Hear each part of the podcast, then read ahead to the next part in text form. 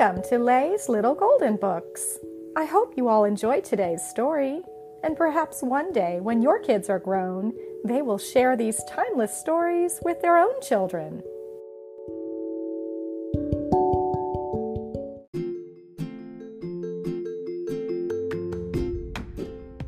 Richard Scarry's The Party Pig by Kathryn and Byron Jackson, a classic little golden book.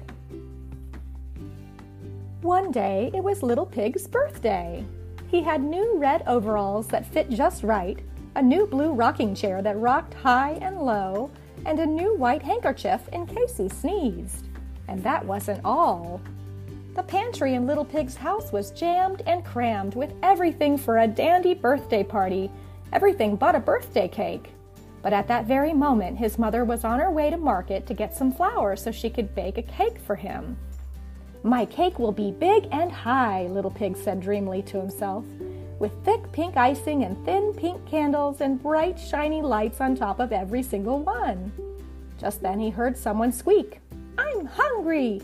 There in the yard was such a hungry looking little mouse that Little Pig ran into the pantry and brought out the party cheese and all the party candy. There, Mouse, he said, how's that? Excellent, laughed the mouse. He piled them into his wheelbarrow and trudged off, looking so happy and friendly that Little Pig called after him, Come to my birthday party, six o'clock sharp. Games and prizes. I'll be there, called the mouse. No sooner had the mouse left than Little Pig heard a sad mewing sound. He parted the bushes and found a small striped kitten. I'm hungry too, she sobbed. Terribly hungry. Little Pig ran into the pantry again. This time he brought out the tuna fish salad, the pitcher of milk, and the cream. The kitten gobbled it all up, thanked Little Pig, and went off with her little sides bulging. Come back for my birthday party, he called after her. Six o'clock sharp, and there'll be games and prizes. And then, before Little Pig had time to think that there would be no cheese or candy or fish or cream for his party, a ragged puppy trotted up, crying for some meat. Stickly porcupine bumbled up, moaning because his mother had no sugar for her baking. A skinny calf stumbled up, crying for some apples. A sad woolly lamb wandered up, bleating for some nice green spinach. And then a shabby little boy walked slowly up the path, wishing for some bread with butter and jelly. Little Pig felt awfully sorry for all those thin, hungry folks. He ran in and out of the pantry, giving them all of his birthday goodies he asked every single one to come back for his birthday party, too. We wouldn't miss your party with games and prizes for anything, they called. And when they left, smiling and skipping and hugging their packages, there was nothing left in the pantry except a dozen eggs. But Little Pig never even noticed that. He just thought, goodness, I have no prizes. And he hurried into the dining room to make some. He made them out of paper, paste, crayons, and pins. Then he set the table. Happy birthday to me, he hummed. Happy birthday to us. Happy birthday to my party. I love all this fuss. Just as he was finishing his song, Little Pig heard a timid knock on the door. There was the sorriest looking hen Little Pig had ever seen. Dearie, dearie me, she cried. I'm going to be done away with because I can't lay eggs. So Little Pig slipped into the pantry, took out the eggs, and gave them to the hen, who went off cackling as proudly as if she had laid them herself. And while he was making a prize for her, his mother came home. Into the kitchen she went, and out she ran again. Little Pig, she cried, every last bit of your birthday dinner is gone. Yes, Mother, said Little Pig. So many hungry folks came to see me today that I gave everything away, I guess. Oh, little pig, his mother said, it's fine to be generous, but we can't have a party when there's nothing in the house to eat. no party? whispered Little Pig in a shaky voice.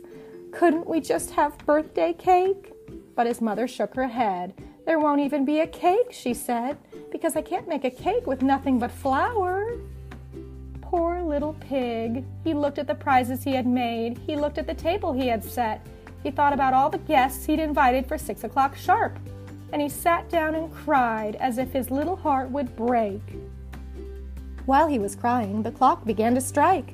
It struck one and two and three and four and five and six.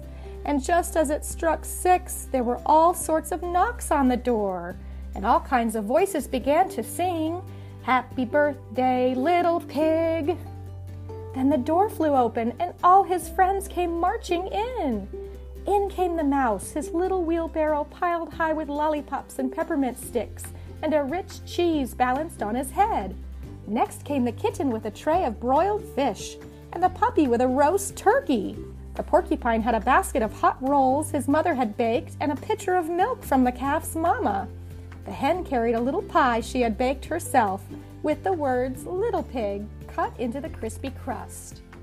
The lamb brought a big bowl of buttery mushrooms, and the calf a bigger one of cinnamon applesauce.